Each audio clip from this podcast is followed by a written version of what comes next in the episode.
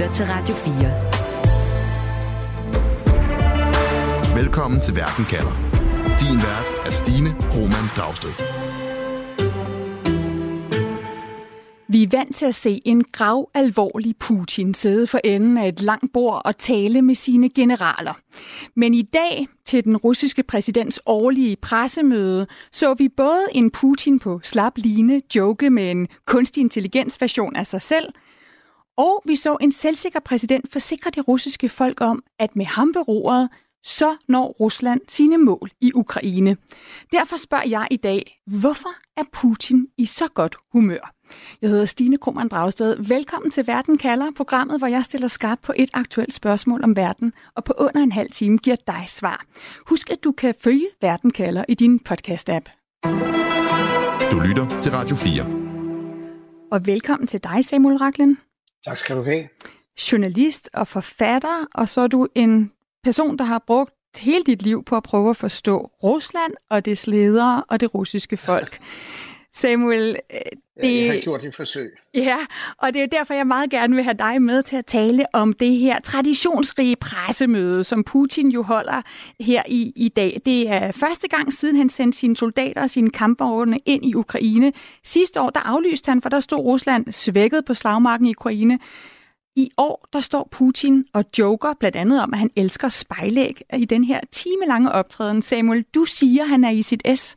Det er jo i alt 20. gang, selvom han havde sprunget sidste år over, så er det 20. 20. gang, at han har den her seance øh, nu kombineret med både den direkte linje ud til befolkningen og et pressemøde lagt sammen i et live show. Øh, og ja, han er i sit S. Han øh, føler sig fuldstændig tryg i den her situation. Det er et kontrolleret rum. Der er intet uh, uforudset. Det er, uh, u- det er orkestreret, det er koreograferet og skriftet, øh, så der er intet, han er på hjemmebane.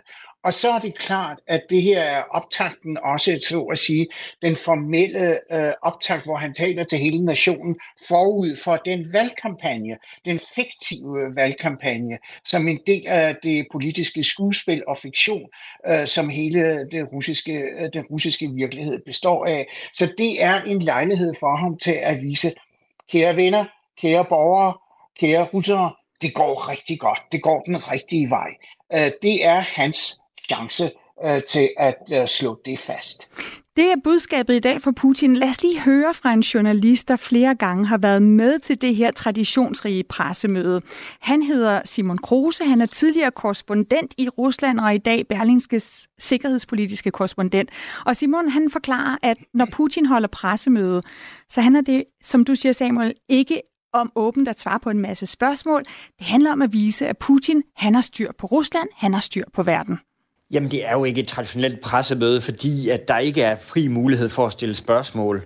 Altså, det er nærmere sådan et stort teaterstykke, som bliver jo live øh, transmitteret på de russiske tv-kanaler, som ligesom skal vise, at den russiske præsident, han Øh, han øh, har øh, alle, alle emner, hvad der vedrører alle politikområder præsent og kan svare på alle spørgsmål.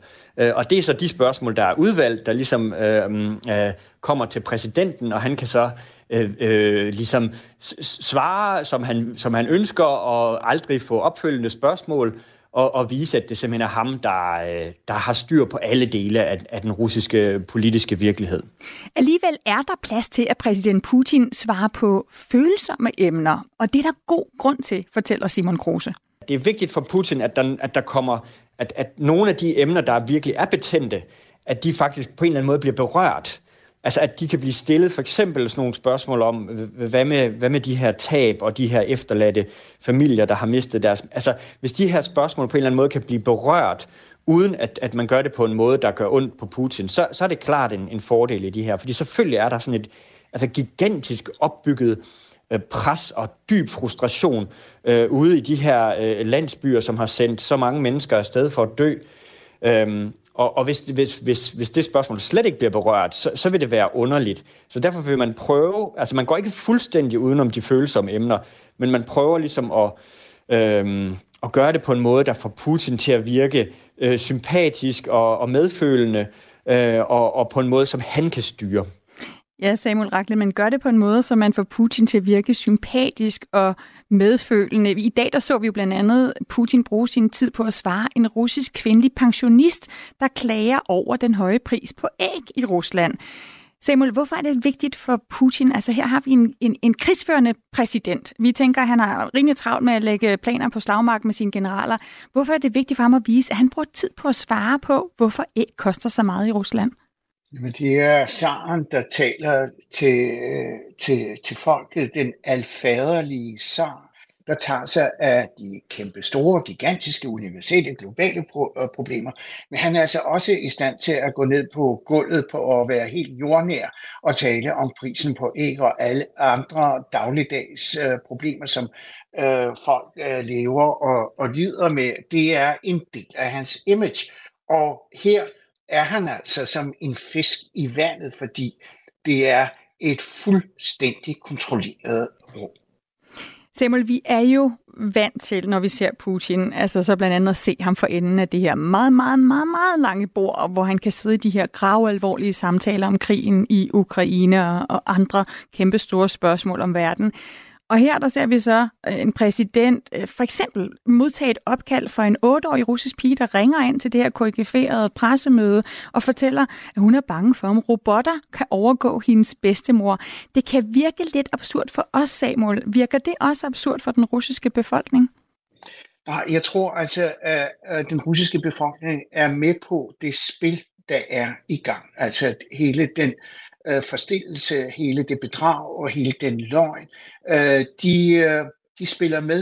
Øh, altså der er en, øh, så at sige, en uskreven aftale mellem befolkningen og modtagerne af Putins budskaber om, at sådan er det. Det her er den virkelighed, den, øh, den parallelle virkelighed, som Putin har skabt. Og det virker jo fuldstændig vanvittigt. Det er jo absurd øh, for os, der ser det fra, øh, udefra, udefra og fra sidelinjen, at der er den værste øh, og alvorligste og den mest omkostningskrævende øh, øh, krævende krig, vi har oplevet i Europa siden 2. verdenskrig. Og så øh, skaber man de her illusioner, at det hele går den rigtige vej, og der er tid både til det ene og det andet. Der er både tid til at tale om æg og pjatte og fortælle vidigheder og øh, vise sin slagfærdighed, og så samtidig også, øh, at øh, øh, tage andre alvorlige politiske, økonomiske, sociale spørgsmål mm. i det hele. Yeah. Det er altså det russiske spindokteri i, i fuld udfoldelse. Og vi skal tale om både det her pressemøde som en start på den valgkamp, hvis vi kan kalde det det, som starter nu i Rusland. Der er præsidentvalg her om et par måneder, og vi skal også tale om, hvad det er, Putin siger om krigen i Ukraine. Men lad mig lige spørge dig, når du taler om det her med de to virkeligheder. Der kom faktisk et spørgsmål fra en russisk seer. Altså alle de her russere sidder og ser med på det her pressemøde. Man kan sende spørgsmål ind, og der ja. kommer et spørgsmål ind på en stor skærm, som jeg tænker skulle have været censureret, men som på en eller anden måde er kommet igennem. Alle kan læse, at der pludselig står, hvorfor adskiller deres virkelighed fra, fra vores virkelighed? Altså henvendt til Putin. Og det spørgsmål, det vælger Putin sjovt nok ikke at svare på. Samuel, er det spørgsmål farligt for Putin? Ja, hvis, hvis han var i en situation, hvor han blev afkrævet et svar, og der kom opfølgende spørgsmål, sådan som Simon øh, Kruse lige havde fortalt, at det er der jo aldrig mulighed for, øh, så ville det have været mm. en farlig situation, hvor han blev konfronteret med altså dobbeltheden, de to virkeligheder, hvis jeg må sige det på den måde, øh, han øh, jonglerer med. Men det sker jo ikke. Så derfor kan man godt skrive den der, øh, la, øh, at det er en del af illusionen, at det her er en fritflydende, usensureret øh, dialog og, og udveksling, og ja, så er der en smutter, så er der et spørgsmål, han øh, ikke øh, svarer på, fordi han overser det måske, fordi der er jo så mange, der er kommet over to millioner spørgsmål til ham, så, mm. og, og så skaber man altså, det er en del af illusionen, simpelthen. Der er ikke noget at rafle om her. Der bliver også tid til et stunt under det her pressemøde. Altså Putin, han laver under pressemødet sjov med rygterne om, at han har en dobbeltgænger. Og det sker på den måde, at sådan en kunstig intelligens Putin toner frem på skærmen og spørger så den rigtige Putin, om det er rigtigt, at han har flere dobbeltgængere. Og Putin svarer, at øh, der er i hvert fald kun en, der kan tale som Putin selv. Men så joker Putin også med, at, øh, at den der kunstige intelligens Putin, som tonede frem, at han er bare dobbeltgænger nummer et. altså underforstået, han er en ud af flere. Det kan man godt komme til at grine lidt af, Samuel, men, men hvad er det egentlig, Putin han prøver at fortælle os med den her spøg? Jamen altså, at øh, han viser, at øh, han kan håndtere en hvilken som helst situation. Både de spøg med, med, med, med at være sådan spøgefuld og bruge øh, ironi og humor og alvor. Uh, han kan jonglere med alle retorikkens elementer og alle kommunikationens elementer, for man skal jo ikke glemme, at han er en professionel, øh, ganske vist gammel øh, KGB-mand, øh, som øh, er øh, her i sit, i sit rette element. Der er intet, der kan hylde ham ud, fordi øh, han er i fuld kontrol. Mm. Det, der er det mest groteske, det er, at øh, man øh, får befolkningen til at glemme, at bagtæppet, baggrunden for hele den her seance, det er en redsom, vanvittig, øh, ubegrundet krig, øh, som har kostet 100.000 vis af mennesker øh, livet, øh, både på russisk side og på ukrainsk side. Man er i gang med et folkemord. Man er i gang med at begå krigsforbrydelser. Det er altså registreringen af alle de forbrydelser, Rusland har øh, begået, er jo øh, fuldstændig øh, ubegribelig. Og det er baggrunden. Det er altså, det er ikke absurd teater, det er grotesk øh, teater og en øh, forstillelse, som man ikke øh, har set øh, mage til. Det, som man kan sætte sin lid til, det er, øh, som i hvert fald for mit eget vedkommende, det er, at jeg tror på H.C. Andersen. Hmm. Øh, det vil sige, at jeg tror på kejserens nye klæder og at Putin før eller senere kommer til at øh, blive konfronteret med alle sine løgne, sine øh, forfalskninger, sine illusioner og blive klædt af til skinnet. Og det han i hvert fald bliver konfronteret med, og så skal vi tale om, om han kan på nogen måde blive klædt af i den situation, det er en valgkamp, der løber af staben her næste år i marts. Lad os kigge på den. Du lytter til Verden kalder på Radio 4. For der er valg i Rusland om et par måneder. Putin har i sidste uge sagt, jeg stiller op til genvalg. Samuel, det her pressemøde, er det et startskud på Putins valgkampagne? Ja, det kan man godt sige. Uh, altså formelt uh, bekræftede han jo tidligere her for nogle dage siden ved et møde med nogle krigsveteraner, der helt improviseret, helt spontant uh, ham, uh, spurgte ham, jamen øh, hvad med øh, at stille op, øh, her præsident, øh, til det nye valg, det kommende valg? Er det ikke på tide, at, øh, øh, at øh, de kommer ud af buskene og erklærer det? Så siger han, jo, nu de siger det, så må jeg jo øh, øh bekende kulør. Jo, jeg stiller op. Og øh, det, det, det, så dermed er det øh, ude. Men den her seance er ligesom den første øh, mulighed for, at øh, Putin kan tale til hele nationen og lade det være en, en kendskærning. Men ellers kommer Putin jo ikke, altså han er jo lige siden han første gang stillede op øh, i, øh, i, i 2000, øh, i år 2000, så har han jo ikke rigtig ført valgkamp, fordi det siger han, det er, det er, ikke, det er ikke nødvendigt, det er ikke værdigt for en øh, siddende, der var han kun øh, fungerende præsident på det tidspunkt, øh, at øh, gå øh, ind og, og tale om, øh, om, øh, om de ting, som der kommer op i valgkampen, og han brugte altså et frygteligt billede, og jeg, jeg har ikke lyst til at tage stilling til, om, øh, om det er øh, sneakers, altså det der, øh, det der slik, eller Tampax, der er det bedste produkt. Mm. Det er under hans værdighed. Det er sådan, han betragter valgkamp. Så lad os lige prøve at høre igen fra Simon Kruse, altså tidligere Ruslands korrespondent, som selv flere gange har været til de her time-lange pressemøder, som Putin holder årligt. Hvad det, altså hvad det, han nu skal stille op til valget, Putin, hvad det kan have at gøre med, at de skal være så absurd lange, som, de, som det også var i år? Det, det kan være et forsøg på at vise, at, at Putin er udholdende. Øh, altså at han simpelthen øh, kan, kan klare de her lange seancer, og det, det kan have en selvstændig pointe, øh, hvor der har været alle de her rygter om, øh, om hans øh, eget øh, øh skræntende helbred.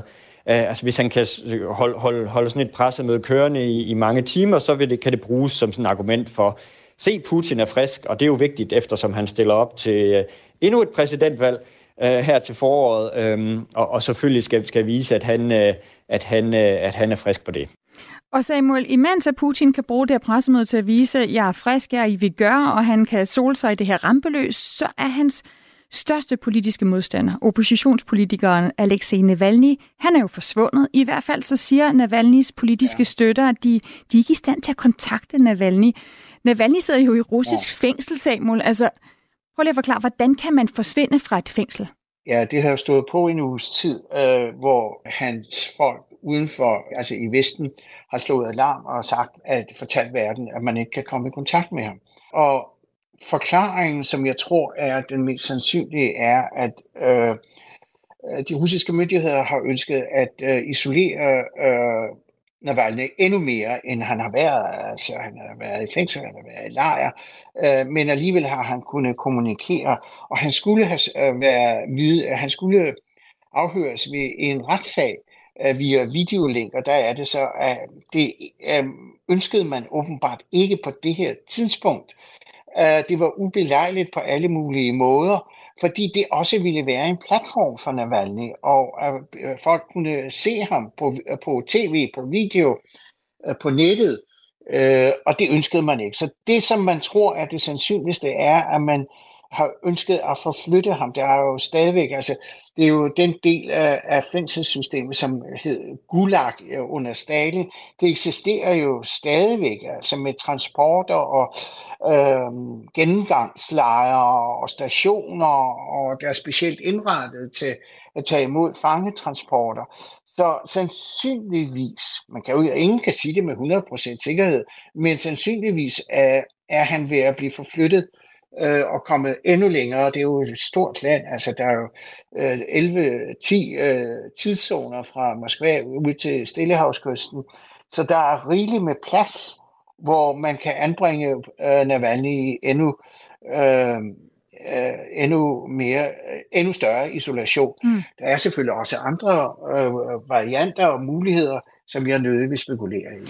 Så man gemmer ham simpelthen af vejen, fordi det overhovedet at give ham øh, altså foretræde for, for en dommer, eller foretræde for retten en afhøring, det kan Navalny bruge også som en form for tribune til at vise sin, sin modstand. Men, men Samuel, vi ved jo, at Navalny, oppositionspolitikeren her, som også er den mest kendte øh, og største modstander af Putin, der stadig er i, i Rusland, han, han var tæt på at dø, da han blev forgiftet af russiske agenter.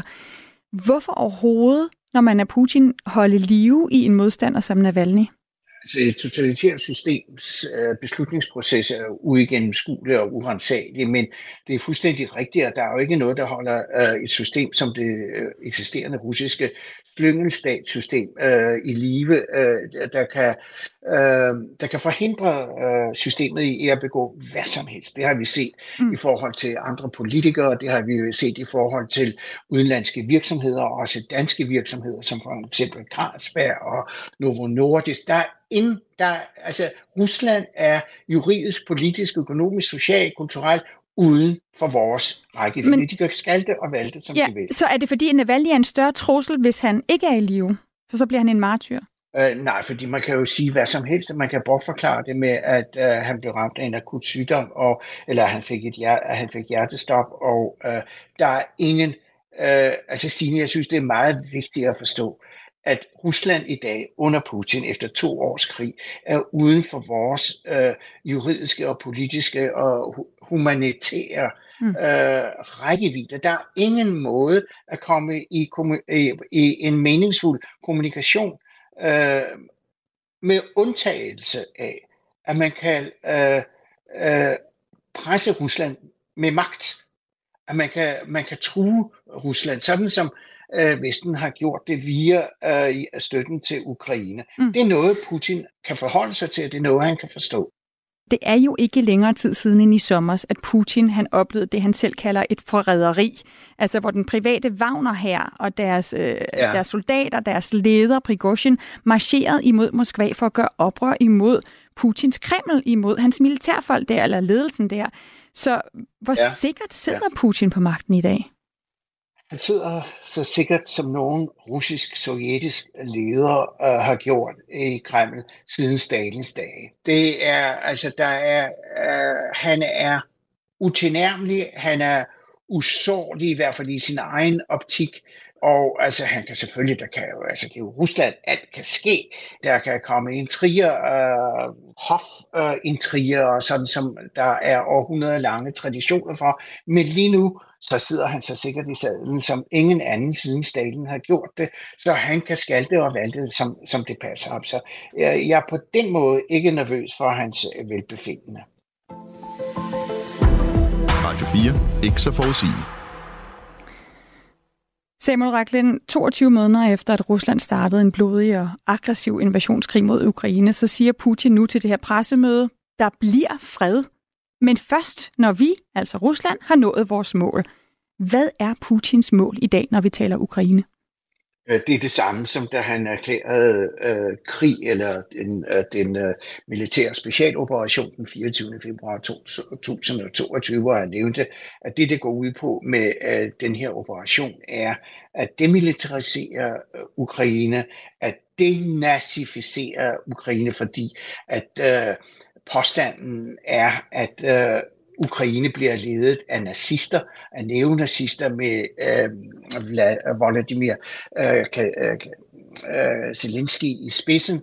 Og så som det tredje punkt nævner han, øh, det, er også, at det også går ud på at neutralisere Ukraine, det vil sige, at man vil have at Ukraine, det der er tilbage af staten Ukraine, når Rusland er færdig med at øh, gøre vold og voldtage rettere sagt Ukraine, det er, at Ukraine skal stå tilbage som en neutral stat, øh, der ikke er allieret på den ene eller den anden måde med nogen andre magter end Rusland.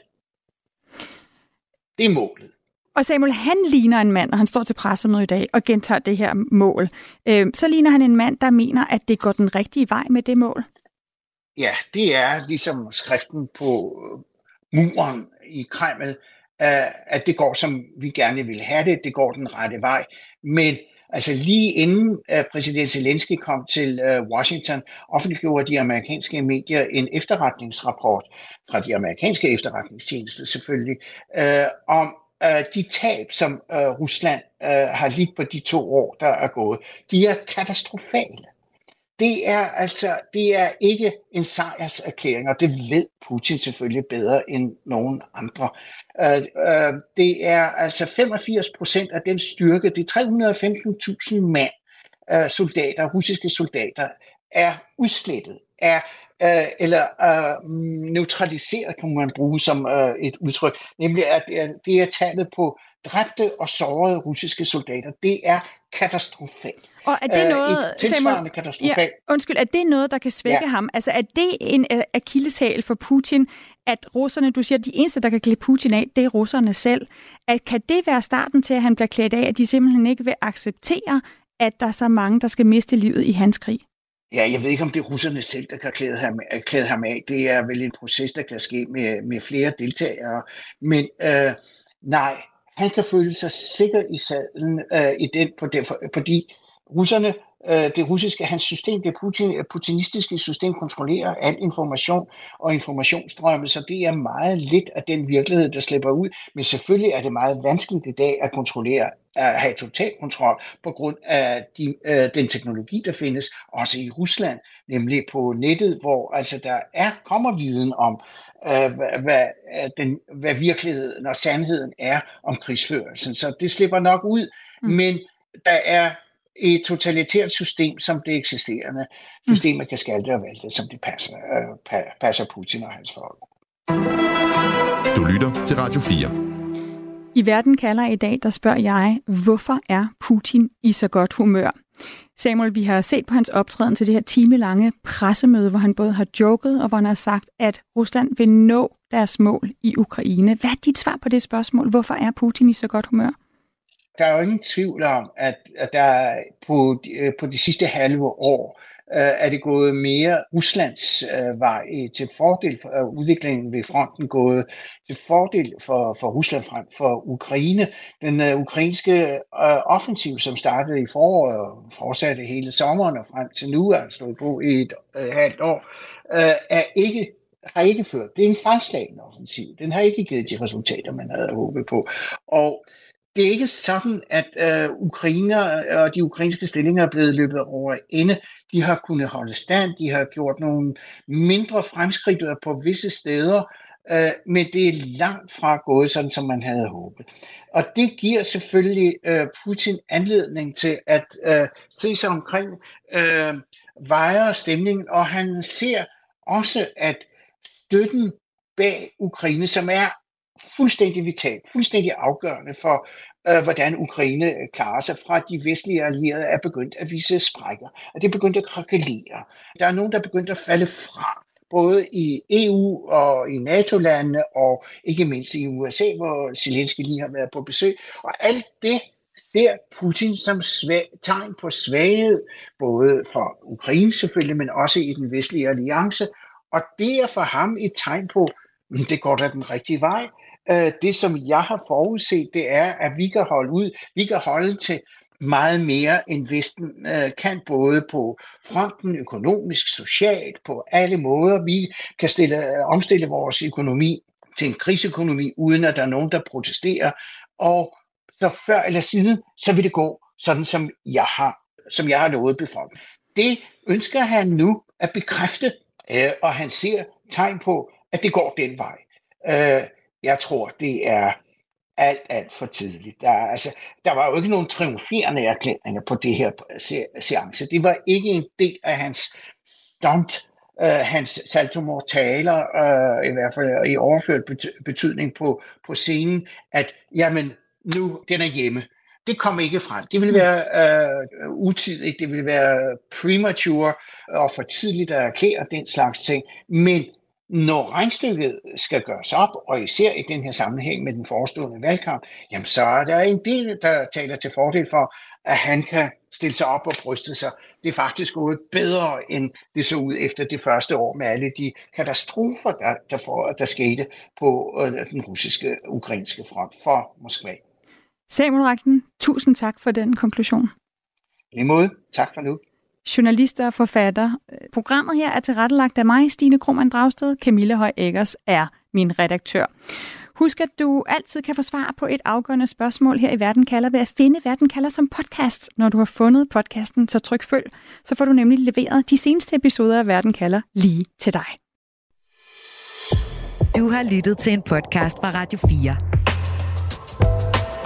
Find flere episoder i vores app, eller der, hvor du lytter til podcast. Radio 4. Ikke så forudsigeligt.